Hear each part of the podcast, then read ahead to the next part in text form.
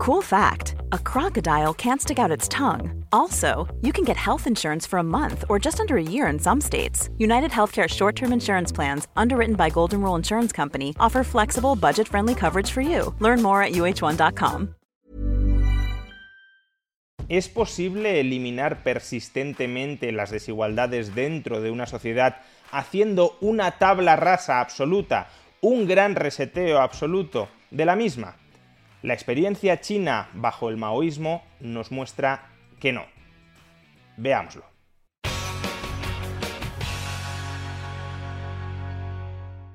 ¿Pueden las desigualdades socioeconómicas abolirse haciendo una tabla rasa de la sociedad?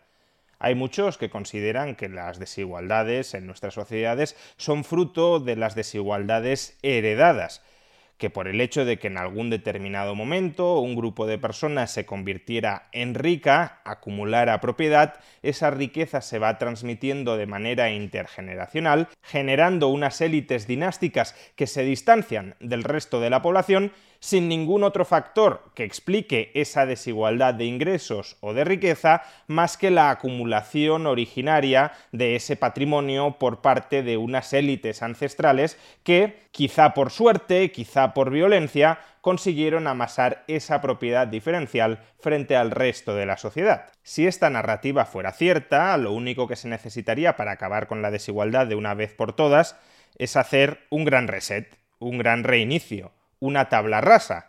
Si la desigualdad en sociedad se debe a que un grupo de personas en el pasado amasaron propiedad y la han ido transmitiendo intergeneracionalmente sin ningún mérito, sin ninguna capacidad adicional que explique ese diferencial de riqueza, pues si les quitamos ese patrimonio y lo redistribuimos entre la población, a partir de ahí ya empezamos todos con igualdad de oportunidades y como todos somos absolutamente iguales, las desigualdades no volverán a emerger y desde luego no volverán a emerger entre aquellas antiguas élites a las que se les ha arrebatado y socializado la propiedad y cuyo único mérito para ser ricos era precisamente que en el pasado habían acumulado riqueza, sin más.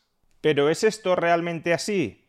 ¿Los ricos son únicamente ricos por haber acumulado riqueza en el pasado y dejarla en herencia dinásticamente a sus herederos? ¿O puede ser que los ricos, o al menos algunos de esos ricos, no necesariamente todos, aporten algo más diferencial al proceso de creación de riqueza y precisamente por eso sean capaces de lograr conservar su riqueza intergeneracionalmente? Es decir, el origen de las desigualdades económicas es sólo una desigualdad económica de partida, una diferencia de propiedad de partida, o puede que haya algo más. Bueno, en China se realizó durante la etapa comunista de Mao Zedong un interesante experimento a este respecto.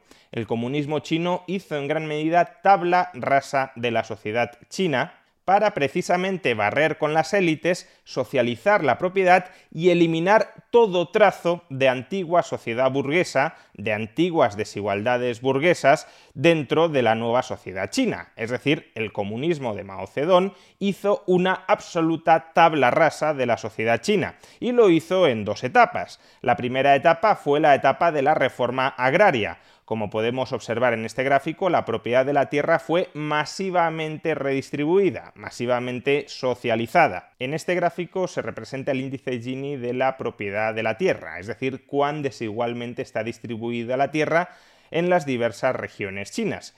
A la izquierda tenemos el mapa de China antes de la reforma agraria, antes de que el comunismo llegara al poder, y como podemos observar, los colores rojos indican mucha desigualdad en la propiedad de la tierra, las tierras estaban muy desigualitariamente distribuidas. Pero con posterioridad a la reforma agraria, a mediados de la década de los 50, lo que observamos es que el mapa se ha teñido de un color grisáceo, y el color grisáceo en este mapa indica tierras muy igualitariamente distribuidas. Por tanto, la reforma agraria sí tuvo éxito a la hora de redistribuir la propiedad de la tierra. Otra cosa es cuáles fueran los resultados económicos de esta medida.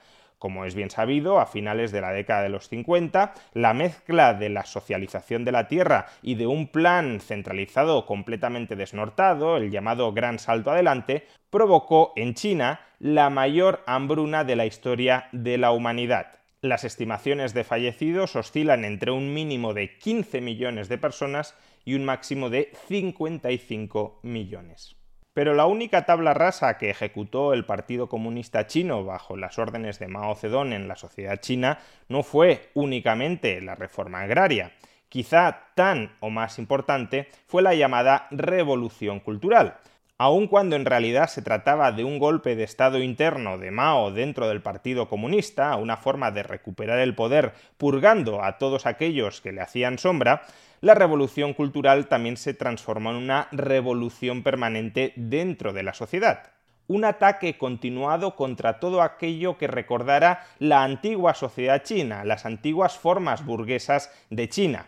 De ahí que más allá de las pérdidas humanas, de los juicios sumarísimos contra todos aquellos que se consideraran elementos contrarrevolucionarios dentro de China, se destruyeran también monumentos, obras artísticas o libros de la China precomunista, porque se trataba de reempezar, de un gran reseteo, de hacer tabla rasa para que no hubiese desigualdades de partida dentro de la sociedad china. Así, de hecho, describía el Partido Comunista Chino los objetivos de la revolución cultural que estaba a punto de emprender. Este es el párrafo introductorio del documento que inicia, que lanza la revolución cultural china en el año 1966 decía el Partido Comunista de China. Aunque derrocada, la burguesía todavía trata de valerse de las viejas ideas, culturas, hábitos y costumbres de las clases explotadoras para corromper a las masas y conquistar la mente del pueblo en su esfuerzo por restaurar su poder. El proletariado debe hacer exactamente lo contrario, debe propinar golpes despiedados y frontales a todos los desafíos de la burguesía en el dominio ideológico y cambiar la fisonomía espiritual de toda la sociedad utilizando sus propias nuevas ideas, culturas, hábitos y costumbres. Nuestro objetivo actual es aplastar mediante la lucha, a los que ocupan puestos dirigentes y siguen el camino capitalista, criticar y repudiar a las autoridades reaccionarias burguesas en el campo académico, criticar y repudiar la ideología de la burguesía y demás clases explotadoras y transformar la educación, la literatura y el arte y los demás dominios de la superestructura que no corresponden a la base económica del socialismo a fin de facilitar la consolidación y el desarrollo del sistema socialista. Huelga decir que la revolución cultural fue un absoluto desastre que sumió en el caos a China y que también destruyó durante un tiempo sus propias élites políticas. Basta señalar a este respecto que Deng Xiaoping, el sucesor de Mao y el artífice del actual crecimiento económico de China con sus reformas económicas, Deng Xiaoping fue arrestado por los guardias rojos de Mao, precisamente por sus veleidades contrarrevolucionarias, y el hijo de Deng Xiaoping One size fits all seems like a good idea for clothes until you try them on. Same goes for healthcare. That's why United Healthcare offers flexible, budget friendly coverage for medical, vision, dental, and more. Learn more at uh1.com. It's that time of the year. Your vacation is coming up. You can already hear the beach waves, feel the warm breeze, relax, and think about work. You really, really want it all to work out while you're away. Monday.com gives you and the team that peace of mind. When all work is on one platform and everyone's in sync, things just flow wherever you are. Tap the banner to go to Monday.com. Life is full of awesome what ifs, and some not so much, like unexpected medical costs. That's why United Healthcare provides Health Protector Guard fixed indemnity insurance plans to supplement your primary plan and help manage out of pocket costs. Learn more at uh1.com.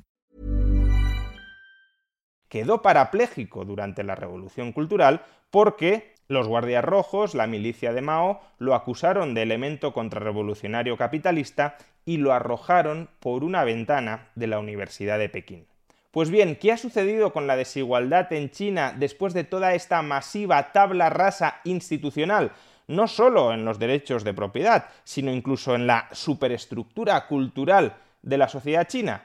¿Qué ha ocurrido? La desigualdad no ha vuelto a emerger, se ha mantenido la igualdad de partida instaurada por la reforma agraria o por la revolución cultural, las antiguas élites que fueron despojadas de todas sus propiedades y que en muchos casos incluso fueron masacradas personalmente han sido incapaces de reconstruir su riqueza y hoy forman parte del pueblo chino llano. Bueno, pues en uno de los últimos papers del gran economista Alberto Alesina, Persistencia a pesar de la revolución, lo que hace es examinar precisamente esta cuestión.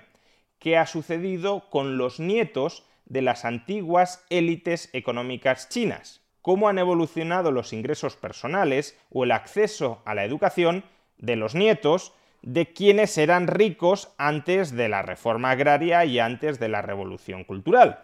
Si la hipótesis de que las diferencias, las desigualdades sociales son meramente resultado de una desigualdad originaria arbitraria y no hay nada más que las explique, entonces, después de esta masiva tabla rasa institucional, reforma agraria más revolución cultural, los nietos de esas élites económicas precomunistas no deberían haber regresado al puesto de élite económica.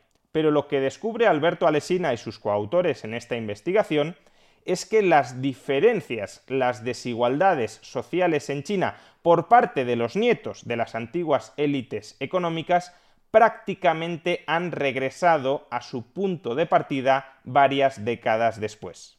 Este gráfico la verdad es que es interesantísimo y resume a la perfección las conclusiones del paper. Como podemos observar, antes del comunismo en China, las familias más acaudaladas del país, no estamos hablando de los ultra ricos, sino de lo que podría ser clase media alta, tenían unos ingresos promedio superiores en un 20% al resto de la sociedad china. Es decir, que quienes formaban parte de lo que podríamos definir las élites económicas chinas, en términos promedio ganaban un 20% más que lo que podríamos llamar no élites. Pues bien, los hijos de las élites y de las no élites durante la reforma agraria y la revolución cultural alternaron posiciones, es decir, que la reforma agraria y la revolución cultural sí sirvieron para combatir a corto plazo las desigualdades en China. Es más, el diferencial se invirtió. Los hijos de las familias que no formaban parte de la élite económica china antes del comunismo pasaron a ganar un 5% más en promedio que los hijos de las familias de las élites, es decir, que el diferencial de 20 puntos no solo desapareció, sino que se convirtió en un diferencial de 5 puntos en favor de las no élites.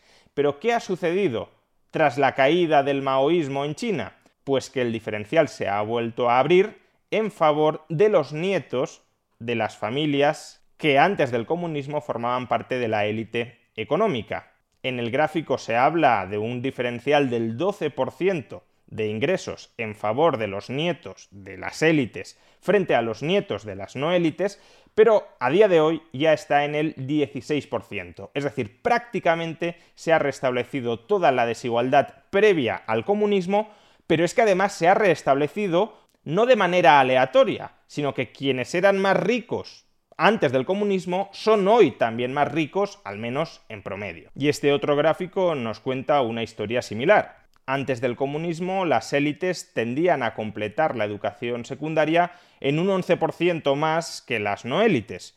Durante la etapa comunista, reforma agraria y revolución cultural, este porcentaje se invirtió. Los hijos de las no élites tendían a completar más la educación secundaria que los hijos de las élites.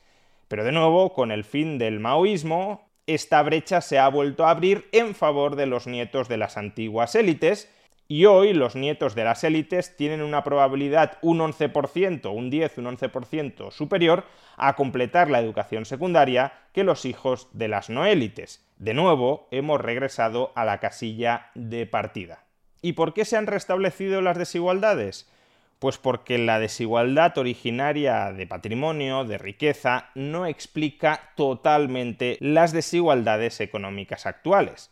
Por ejemplo, Alberto Alesina y sus coautores hallan que los nietos de las antiguas élites tienen una actitud más empresarial o tienden a trabajar durante más horas que los nietos de las no élites. Es decir, que hay determinadas predisposiciones genéticas, hay determinados valores familiares, hay determinadas conexiones sociales que es muy complicado erradicar desde la política o incluso imposible salvo erradicando a la persona y en la medida en que la riqueza tenga mucho que ver con estas cuestiones y no tanto con una especie de expropiación arbitraria originaria, es decir, en la medida en que la generación de riqueza tenga que ver con ciertas capacidades, habilidades, conocimientos o tradiciones personales, familiares y del entorno social, la destrucción de riqueza, la erradicación de la riqueza en un momento del tiempo, no evitará que en el futuro esa riqueza se vuelva a reconstituir, se vuelva a crear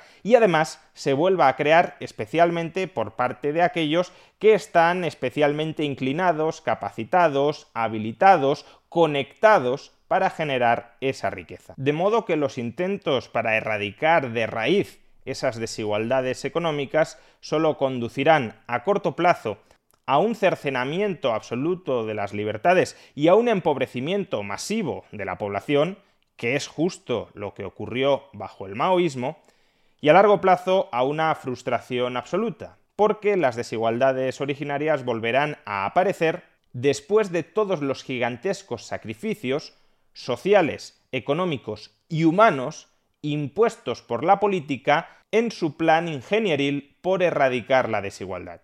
Quizá la aspiración de muchos pensadores socialistas de alcanzar una sociedad perfectamente igualitaria sea una aspiración del todo incompatible con la naturaleza humana, y quizá a lo máximo a lo que podamos aspirar no sea una sociedad perfectamente igualitaria, sino una sociedad razonablemente libre, y eso, desde luego, no sería poco.